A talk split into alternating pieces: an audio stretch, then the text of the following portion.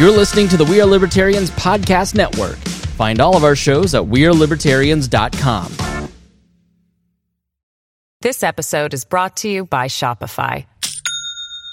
Do you have a point of sale system you can trust, or is it a real POS? You need Shopify for retail. From accepting payments to managing inventory, Shopify POS has everything you need to sell in person. Go to shopify.com slash system, all lowercase, to take your retail business to the next level today. That's shopify.com slash system. You're listening to the We Are Libertarians Podcast Network. Find all of our shows at WeareLibertarians.com. Hey, everybody, it's Chris Spangle. I want to thank you for listening, and this is a bit of a different episode. Uh, we had a bit of a scheduling mix up this past weekend, so there wasn't an episode on Saturday. So, in lieu of that, I wanted to bring you a conversation between Spike Cohen and Brian Nichols. Brian is one of the great hosts here on the We Are Libertarians Network, along with Remzo Martinez and his show On the Run, and Trisha Stewart Mann and Gingerarchy. Make sure you go to wearelibertarians.com and download all of our shows. And I hope you enjoy this great conversation between Brian and Spike. This episode is brought to you by Shopify. Do you have a point of sale system you can trust, or is it a real POS? You need Shopify for retail. From accepting payments to managing inventory, Shopify POS has everything you need to sell in person. Go to shopify.com slash system, all lowercase, to take your retail business to the next level today. That's shopify.com slash system. Can I pause for a second and, and just note that uh, we got Brian on here who's getting uh, Congressman Massey on, and our typical lineup includes like homeless people that believe in Bigfoot.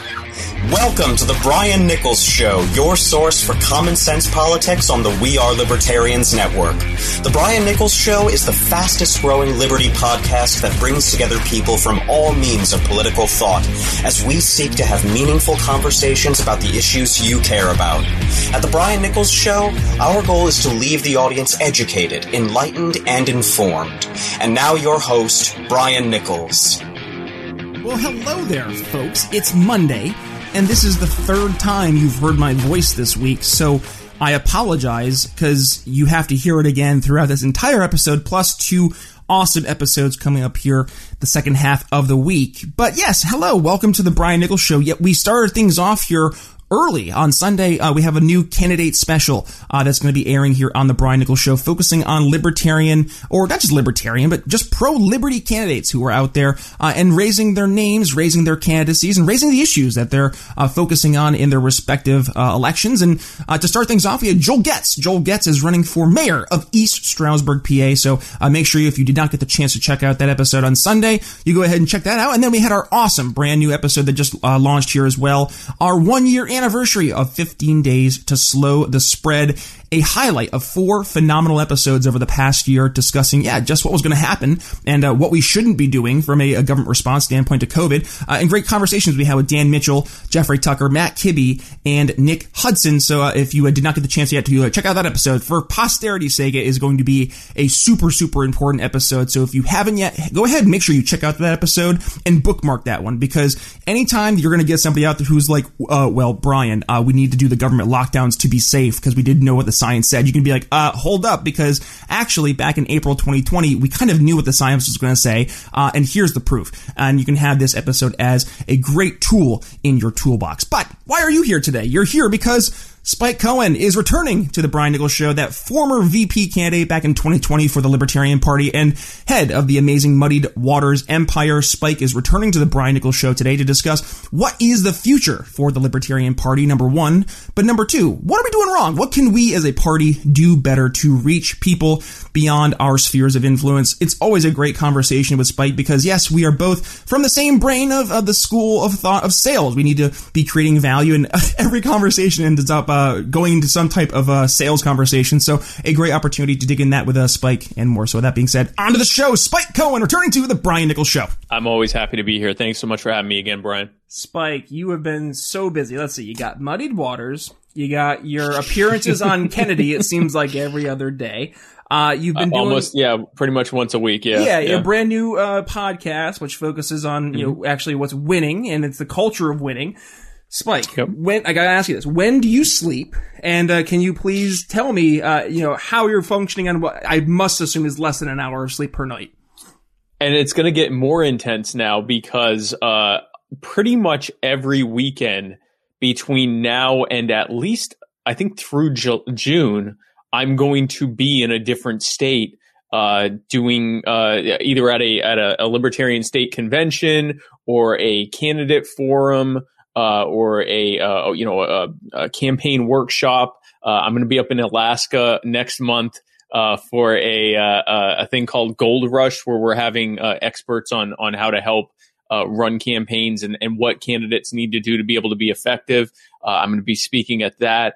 Um, uh, we have some uh, potentially some shooting events for fundraisers that are coming up where people can can uh, donate money to uh, to get to shoot guns with me to help uh, various local and state affiliates. Uh, they keep me very busy, and I actually do sleep eight hours a day on average. I, I get I just am hyper. Um, it's it's interesting. I was retired for uh, the better part of uh, almost four years before I decided to get into into politics, and um, and I went straight into running for VP. Um, but the you know the you know I was retired for a few years from business. This is kind of a reminder, uh, harkening back to what things were like when I had my company. You know, I I still got sleep. I just when I was awake, I was hyper efficient and um, so I've been using a lot of those efficiency tools. I also have an incredible team behind me. Um, I have uh, uh, uh, Brian Lambrecht is the one who manages my media and events uh, um, scheduling and, and management. Um, and booking and things like that. I have Caitlin Cloven, who is in charge of my social media. Uh, she's built an incredible volunteer team under her. Uh, I have um, Chrissy Workers helps with the with the communications end of it, with the press releases and things like that um, I have an incredible team of, of volunteers who are helping to, to, helping me to be able to do all the things that I'm doing. Um, but yeah, no, I, I, definitely I do sleep, but I I'm I don't diddle that I don't I don't dilly dally a lot when I am awake. Put it that way. Consistency is key too, and you're you're constantly doing something. And and I think what's fun is I'll go on you know whether it's Twitter or or Facebook wherever it may be, and I'm guaranteed to see something Spike Cohen related, right? And and that is important, staying on the top of people's news feeds yep. or just on the top of people's their mind newsfeed, if you will, constantly being yep. something that people are seeing. And in this case, it's about what's actually going to be winning. And I think right now this has been the uh, the main focus of the LP right as we move forward to 2022 and beyond is well what what's going to be winning in in the libertarian party. We see kind of this split right now, right? We see more of the traditional pragmatic, I guess we'll kind of use, if we're going to use terms, I'll, I'll kind of use the pragmatic-ish, uh, I guess, uh, label for this. You know, the, the folks out there who are saying, hey, you know, we have to go along to get along. And then there's the more, I'd say, radical slash what Mises folks out there who are saying, no, we have to be consistent in principles, consistent in messaging, um, and, and let's, you know, do things in a little bit different of a way than we've been doing things. So I, I see this as, and I set this up, this has been kind of I've seen as where we're really ultimately heading as we approach the convention. And I guess kind of Spike, you, you would have better, uh, a better pulse in terms of what's actually, um, happening from a more, shall we say, a hierarchical structure in the LP, um, being the former VP candidate. So talk to us kind of just based on your, your gut feeling, I guess, and, and your experience in, uh, in the, uh, talking to some folks out there. Where do you think, um, the LP is going to be heading as we move forward? So there's two questions there, obviously, or two main questions. One is uh, what is the most effective way for us to move forward in terms of you know principle versus pragmatism, or, or even if there is a, a trade off that needs to be made there. And then obviously the second one is regardless of what's the best way to do it, what's what's most likely to win in the, the current uh, politic of the Libertarian Party. Indeed, I yeah. want to answer that second part first. Um, I honestly, it's a bit of a toss up right now uh, the main factions right now are sort of what you said. There's the the the, the pragmatists, uh, which not always, because there are definitely some radicals within the, the, the ranks of the pragmatists, but they they tend to be more on the moderate side. Now, interestingly enough, outside the libertarian circles, they would absolutely 100% be seen as wild-eyed radicals. Oh, absolutely. Uh, but within our within our our culture of of libertarianism they're seen as you know uh, anywhere from you know uh, a little bit moderate all the way to you know straight up milk toast um, and everything in between. And and again there are I, I do want to say uh, there are many pragmatists who who actually are radical in their in their beliefs as well. It's, so it's it's certainly not to say that they're not principled. Um, and even the ones that are more moderate, that's their principle. They are principle, but that's their principle. Um, and then you have on the other side the radicals and the Mises caucus people, and the, I, I, basically call them the radicals. They these are the ones who are saying no. Uh, our platform is already a compromise between minarchists and anarchists. Uh, the radical side tends to be either more anarchist, uh, like me, or just very, very radical minarchist, you know, minimal, minimal. I call them nanarchists, like minimal, you know, the, the most, you know, small, eh, barely, uh, barely noticeable government possible. Um, and they say that we, you know, we don't need to, to budge on that. Um, it's really hard to tell who, which faction, uh, if you will, and it's kind of sad to talk about them that way because the reality is they probably agree on 90, 95% of things. And the fact that they're so often at loggerheads that, that like they are, it, it's, it's kind of uh, honestly saddening at times.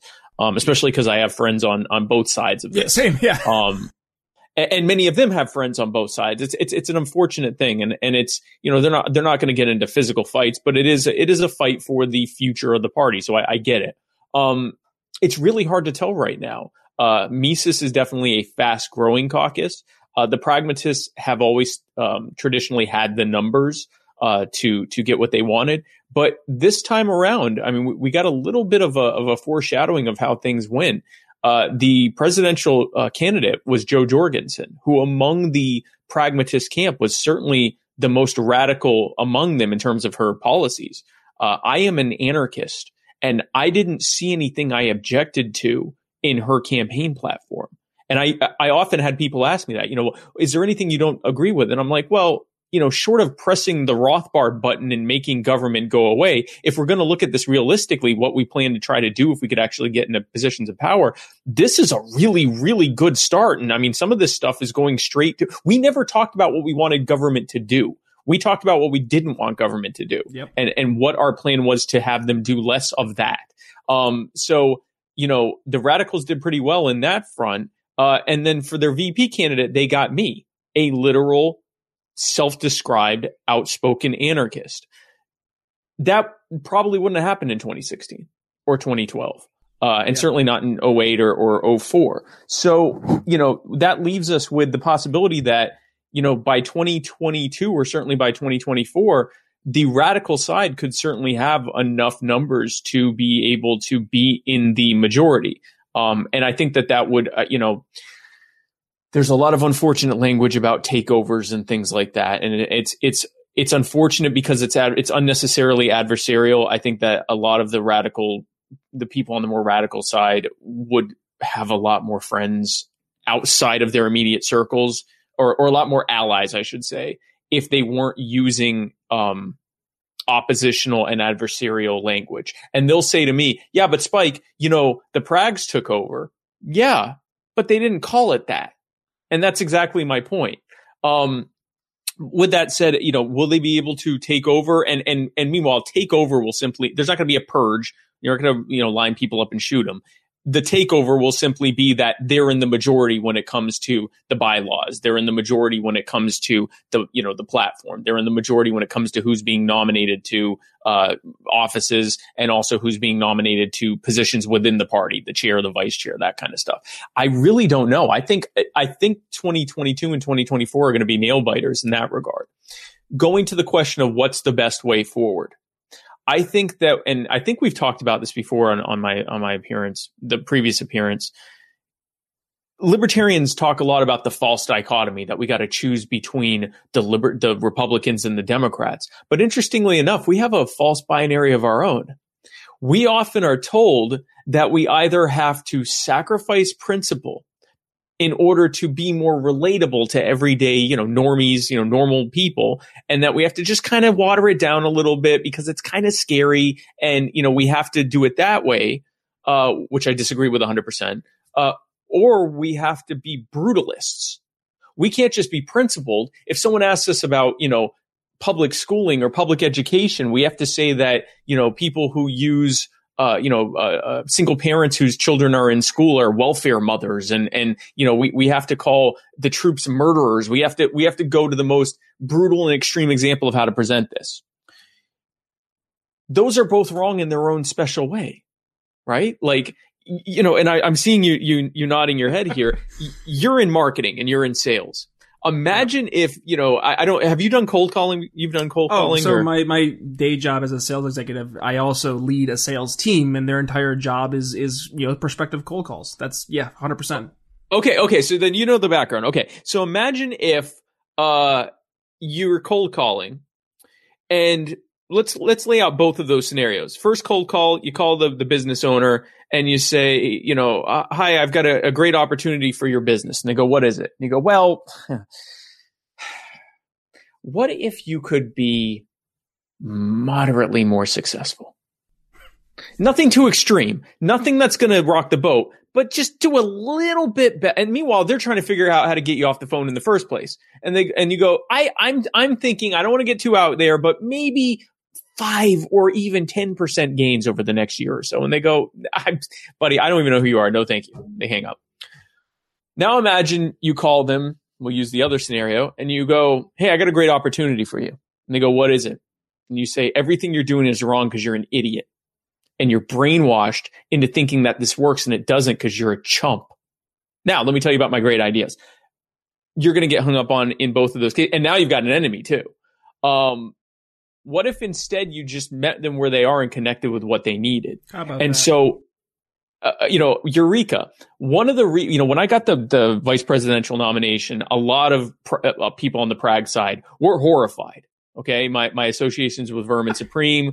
I'm an anarchist. I'm a podcaster. I've got you know a little bit more of a, a you know extreme way of presenting things, more edgy, you know, meme lord type of stuff they've come to not all, but most pragmatists have come to respect me because they understand that there's an actual method behind what I'm trying to do. The flip side of prags, most prags, is that however moderate or radical they may be, if you can show them that what you do works and actually connects with people, they'll be as big of a fan of yours as someone that agrees with you 100% on the principle behind it.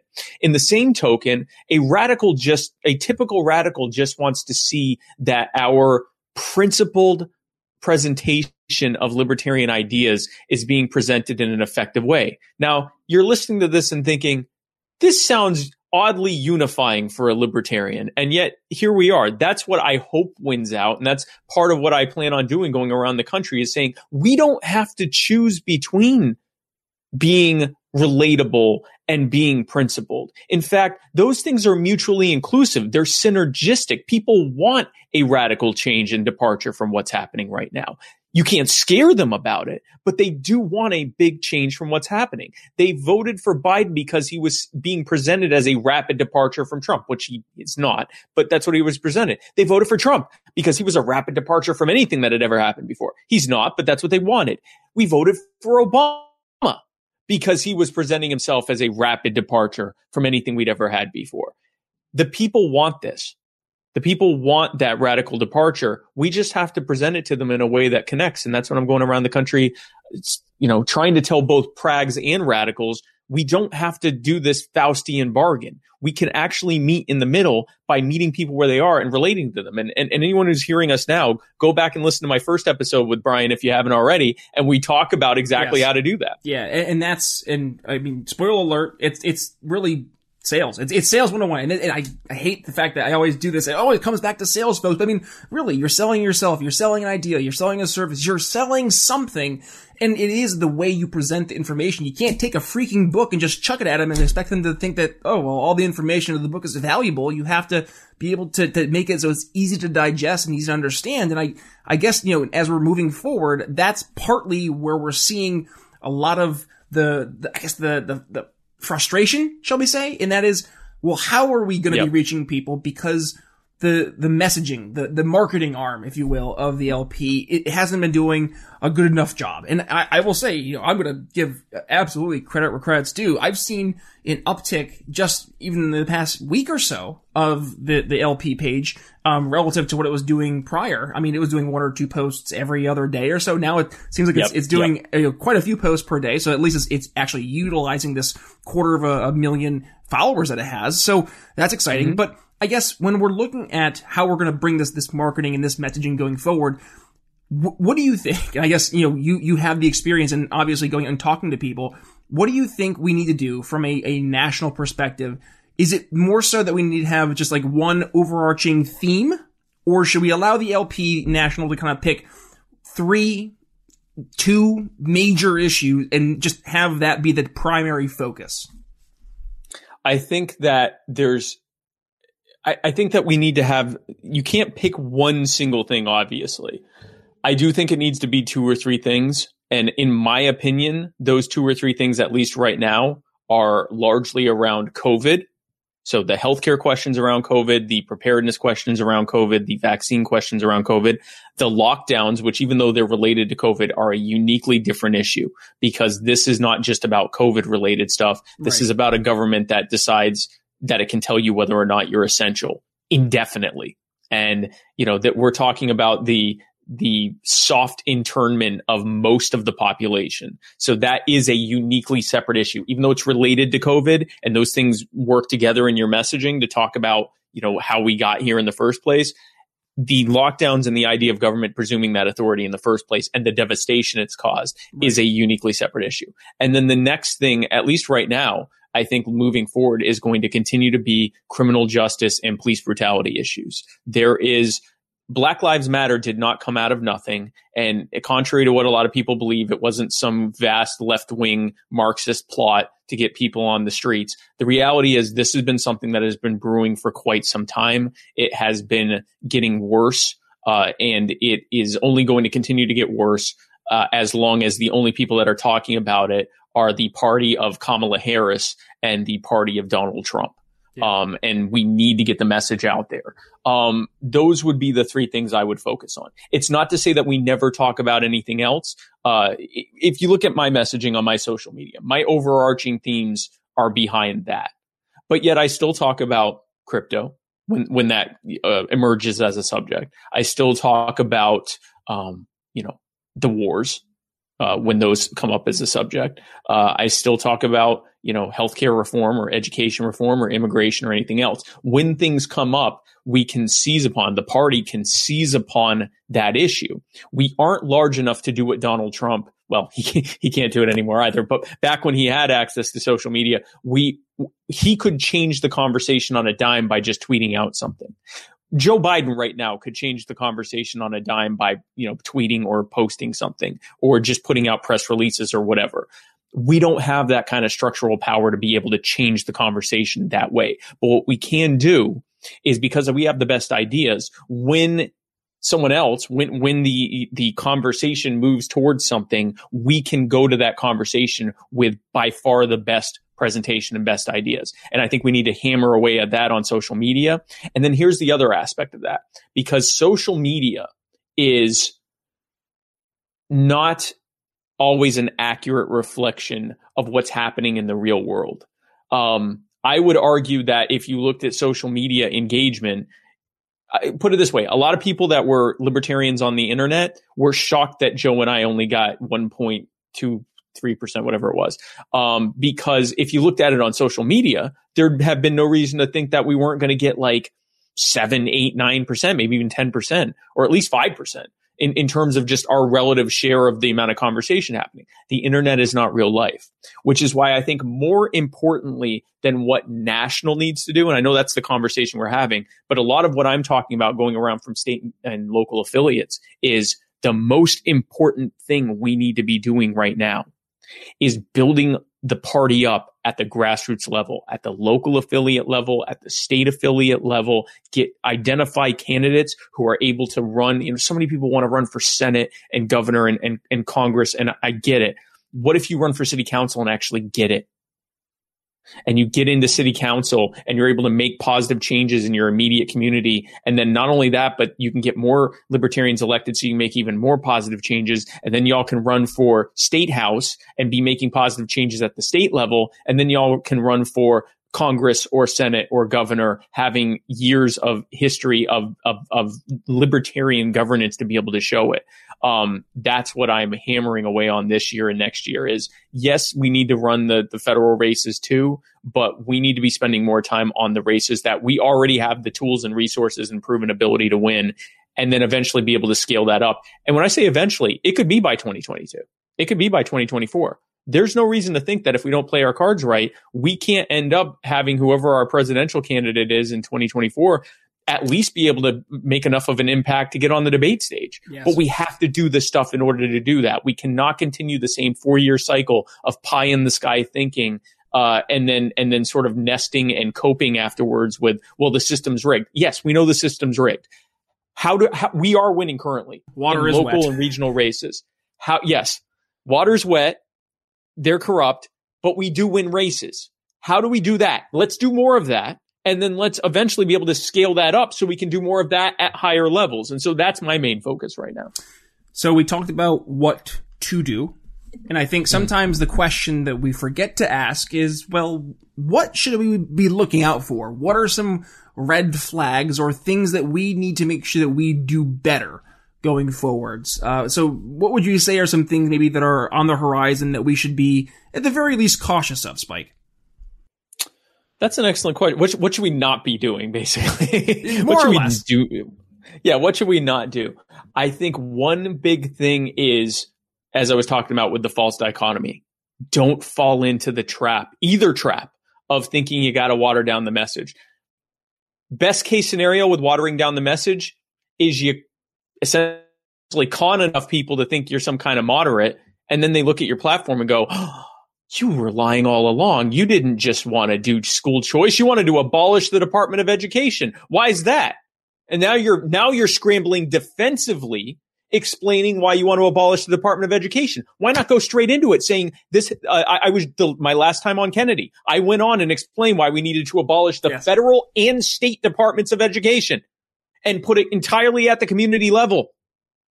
And I had a conservative on this side of me saying yes.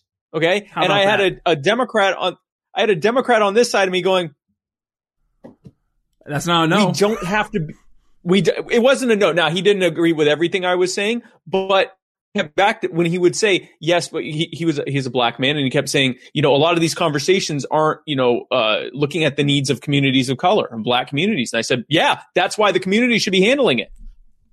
Boom. Okay. So we don't need to fall into the milk toast trap, but we also don't have to fall into the brutalist trap.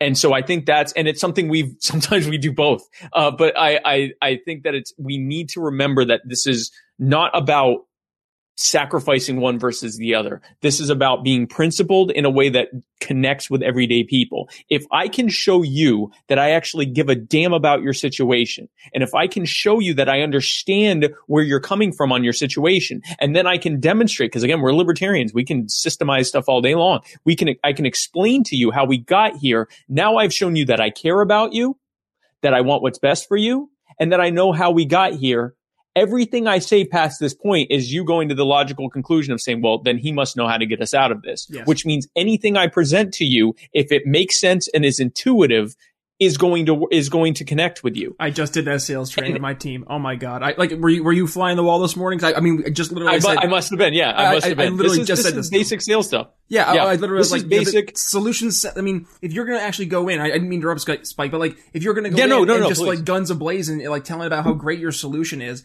and instead of actually trying to listen and, and trying to, to hear actually what's the real problem, that's where you you get the the real. I, the real trust. And, and and once they believe that you actually are an expert and you have the, the real solution to the problem and it's truly the solution to their problem not what you think the problem is but you've you've narrowed it down you've confirmed you've gotten rid of all the objections you've closed all the doors and you've pinpointed exactly what the problem is. So long as you show that solution then going forward they're going to trust you in so many other different topics. I mean one of the, Yep. the- i mean Yep, and i'll go yep. i'll go kind of like to my day job. One of some of our best accounts are accounts that sh- shits at the fan. And the reason being is because Yep. they see when we're there and we're, we're bringing the value to the table saying, Hey, we're here to make this right.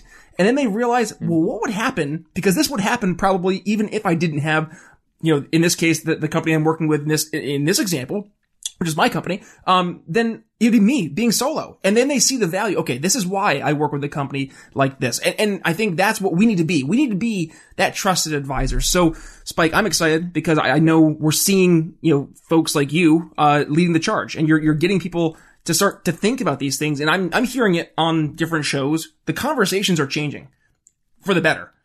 And I think that's good. We're starting to, to talk about this stuff in a way that is, again, beyond kind of like the, okay, let's talk about Rothbard and Hayek. It's like, no, let's talk about this issue that, you know, Susie is dealing with and how can we deal Yep, yep, with yep. Susie's problems. And now we're, we're starting to get into this kind of solution based approach to presenting our ideas. So you've been doing great work, obviously, over at Muddied Waters. You've been doing Culture of Winning, focusing now on your new freaking tour, which I don't know how, again, you're going to add this on top of everything. So let's, let's uh, kind of uh, look at this. Where can folks find you, I guess, as you're going across the United States and I guess stay up to date with all that's going to be going on as you're staying, obviously, incredibly, incredibly busy? Uh, so if you want to check out what I'm doing, uh, Muddy, so Muddy Waters are, are Muddied Waters Media are my shows, uh, the Muddied Waters of Freedom, uh, and My Fellow Americans. Uh, if you go to muddiedwatersmedia.com or if you go to, uh, to our, it, it- we're on every social media platform. We're on every podcasting platform. If you look for Muddied Waters Media, uh, you will find us. Um, and if you look for me on pretty much any platform, on Facebook, on YouTube, on uh, Twitter, on uh, Instagram, uh, I'm on TikTok. I need to get more active on TikTok. That's my next big project. Right now, I've been tackling Instagram and, and getting comfortable with it. The next big one is TikTok, and my my poor social media team uh, teaching me slowly how to use this stuff. Oh, um, but uh, you know, if you look for Spike Cohen on the internet, you will you will find me. Um, and uh, the one thing I want to close with, um, if I may, Brian, Please. And you'll be able to appreciate this, and anyone in cold cold calling will be able to appreciate this. My cold calling conversion ratio was somewhere around 28, 29%. And the reason, and that may, now to a lot of people, that sounds like I just said, you know, three out of four people I spoke with told me no. That's actually amazing in the world of cold calling that's, that's incredible numbers. here is here is why half of it is that i did some qualifying and the qualifying was basically like you know are they a big budget company is their website garbage is it obvious they're not getting anything from their their company as opposed to just like straight up cold calling out of a out of a list of companies on a on a on a thing or whatever um but the reason that it was so high was because i spent the first 2 or 3 minutes of the call asking them questions and I would say, you know, I'd call and I'd say, "Hey, is this such and such?" And they'd go, "Yes." I'd say, "Oh, great! I'm so glad I was able to get you." Uh, Spike Cohen here. Um, wanted to talk with you about your business and and and your website. Uh, tell me again, what is the? And I would start talking about, you know, what what what was the what was your target goal for ROI on your on your website? What was your target goal for revenue? Um, and ha- have they met that? And yeah, three out of four people, three out of four people would be like, "What the hell?" And they hang up. But the fact that I led with questions that were things they were already thinking about before I called them piqued their interest enough to start answering. And I usually knew I had them if there'd be about a two or three second delay of them trying to figure out what the hell's going on. There'd be that two or three seconds of silence, and then they'd start answering the question. Well, yeah, we were hoping to have a, re-, and I knew I had them. From there, I would explain. I well, I, first of all, I would listen, and I'd ask repeated questions and two things are happening and i think we talked about this on the last episode. Anytime you're you're doing this this method where you're asking people questions and listening to, and actually listening to them two things are happening. Number one you're identifying all their pain points. You're identifying everything that it is they need. Everything it is that they need to hear that they're having problems with and that they need your solutions for.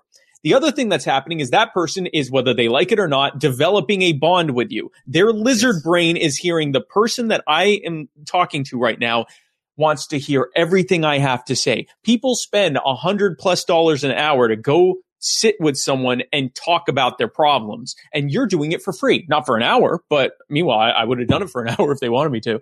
Um, I'm just letting them vent. I mean, half the time they'd start venting about, you know, stuff that had to do with their, their clients. Yes. I didn't stop them or redirect them. I'd say, man, that's terrible. Tell me about that and let them talk about it. Because by the end of that conversation, they were so happy I called them, if for no other reason than I was just listening to them. And then from there, once I had identified all their pain points and once I had completely lowered all of their cognitive defenses, or actually more accurately, once they themselves lowered all their own cognitive defenses by, by talking to me and having that moment of catharsis that they needed all yep. day, probably all week. Then from there, I'd say, here's what I'm hearing. And I'd basically reflect back everything that they said. I'm hearing that you have spent however many thousands of dollars, tens of thousands of dollars, and you were expecting or being told that you were going to be getting this kind of return on investment. You were going to be getting these kinds of numbers. And instead you're getting an app, a fraction of that. And they go, yeah, exactly. I'd say, here's why that is. And then I'd start, I'd very basic, you know, eh, not throw a bunch of jargon at them uh, you know, I wouldn't it, it, equ- equating it to politics. I wouldn't start telling them about the uh, invisible hand. I would just, in very basic terms, explain why it wasn't working, what my plan was, and then usually by the time I had called them, I already knew what I wanted to sell them on anyway, and then I'd sell them on that. And that was how I had that conversion. Now, sometimes they'd say, okay, let me think about it. And I'd say of those people, maybe half of them got back to me and the other half I never heard from. But including that half that never that never got back to me, or actually not including that half that never got back to me, yeah, my conversion rate was was between 25 and 30 percent, and it was because I let them talk. This doesn't always apply to politics because you can't walk into a, a I can't give a speech and say I just want to hear what you have to say. Right. Although when I do most of my speeches in these conventions, I do about a five minute speech and then 25 minutes, minutes of Q and A because I'd rather hear what they have to say and, and, and give them answers to what's uh, relevant to them in that area. Um, but you can still use that method of reaching people. So if, for example, you're, if, if, if, you're running for office, I would go around to every group I could, every, every, you know, uh, uh, Rotary clubs, 4-H's, NAACPs, and ACLUs, Black Lives Matter groups, uh, anti-lockdown groups, pro-lockdown groups. Uh, they probably won't want to meet with you um, uh, uh, just because they're not getting together with anyone. But do stuff on Zoom, in person, Second Amendment groups, uh, immigration rights groups, criminal justice groups, anyone you can meet with, and say, "I'm running for office, and I want to hear what your concerns are." And spend the first half hour or so of your meeting with them, online, in person, whatever, listening to them, asking them questions, and letting them answer them. Then do the empathize, reflect, explain and then give them a, a, path to, to being able to win. You can do this whether you're starting a new affiliate or trying to grow your affiliate, your local libertarian affiliate in your area, and you're saying, we just want to let people know what libertarian ideas are, but we want to hear from you first. You can do it whether you're running as a candidate. You can do this uh, for your business. Frankly, you can do this with anything, with a girl you're trying to, you know, date or something. Like really, you can use this with anything. Um, but moving forward, this is how we have to do it. We have the best ideas. We have the best solutions. The only thing we don't have is the multi-billion dollar pop culture media government complex to control people's thoughts and how they think but our ideas are so much better that all we have to do is get in front of these people and we can win. But we can't do that by being milquetoast because then no one will give a crap about us. We just sound like every other pandering politician they've ever heard. And we can't do it by being brutalist because their life is already brutal enough and they don't want to hear your garbage. So we just have to meet people where we where they are and we can hit them with the message and we can bring people in who are excited to spread li- liberty. You know, I want to stop just talking about ending the Fed and ending taxation and and reforming healthcare so it's affordable and ending the wars and bringing the troops home and freeing families and children from cages and getting people's lives back on track after they, they've been ruined by the war on drugs or the war on guns uh, people being able to protect themselves and their loved ones, people no longer being able to having to worry about being abused at the hands of the state with no kind of accountability or anything. I want to actually see these things happen. And we do that by meeting people where they are, showing them how they do best when they are most free, and then we can win. How about that, folks? It's like uh, stuff we talk about here on the Brian Nichols Show. I think uh, folks are starting to nod their head more and more in agreement, Spike, and it's exciting because it does it does give me just a good feeling knowing that hey, people are starting to uh, to pay attention and we're making a difference, man. So keep up what you're doing. Uh, definitely appreciate all the hard work you're doing. At Muddied Waters will include all the links there, but also make sure you follow him at Real Spike Cohen. Spike Cohen. Thank you as always for joining the Brian Nichols Show. Thank you, Brian, and thank you for everything you're doing too, man. When we're talking about living a truly free and independent life, we mean it. And that's exactly what Gary Collins, who is the creator of The Simple Life, set out to accomplish. And now you have a chance to learn all the secrets that Gary has developed over decades of trying it out himself, building these amazing courses as you can go to thesimplelifenow.com and access three amazing courses. One being the off the grid master course, two being the how to finance your off grid home course, and three, how to find your dream off grid property course and get an awesome 10% off at checkout by using code TBNS10. That's right. You too can learn how to live a truly free and independent lifestyle by living off grid. And all these amazing courses are delivered to you by, yes, one Gary Collins from thesimplelifenow.com. Use code TBNS10 at checkout for 10% off your order and start living your free life today.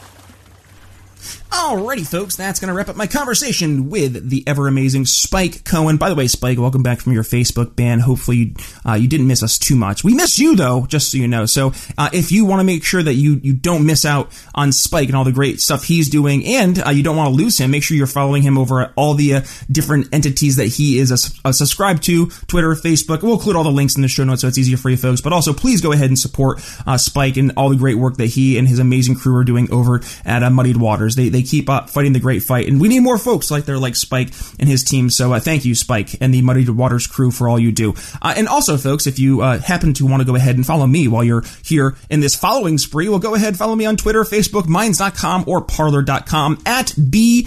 Nichols Liberty, or if you want to go ahead and just say hi, email me, Brian at briannicholsshow.com. By the way, I love to get your guest suggestions or different things that you've heard here on the Brian Nichols Show that you just want to go ahead and, and, raise up as something you thought was valuable. Um, and hey, if you want it to be more than just a private email to me, well, go ahead and, and share that with the world. Go ahead and tag uh, tag me on Apple Podcasts, uh, and you can go to the Apple Podcast. Give us a five star rating review while you're there. But in that uh, review, why are you a long-time listener of the Brian Nichols Show audience? Or heck, why are you a brand new listener of the Brian Nichols Show audience? Did you listen to our COVID special? Is that why you joined the, uh, the, the audience? Well, hey, strap in because we have these types of conversations every single week. Often it's three times a week. Now it's kind of four times a week. And coming up here on Wednesday for now it's going to be the fourth conversation here this week. We are joined once again by the amazing Nick Gillespie from Reason Magazine, most notably uh, known for his the interview with uh, Nick Gillespie over on Reason Magazine.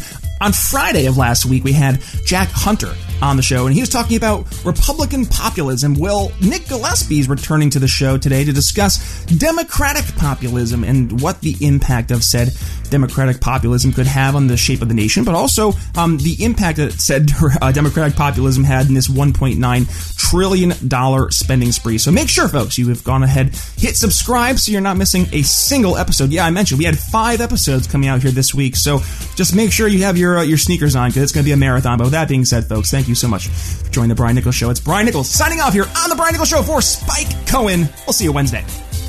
Thanks for listening to the Brian Nichols Show. Find more episodes at briannicholsshow.com. Audio production for The Brian Nichols Show is brought to you by DB Podcast Audio. Learn more by emailing inquiries to william at dbpodaudio.com.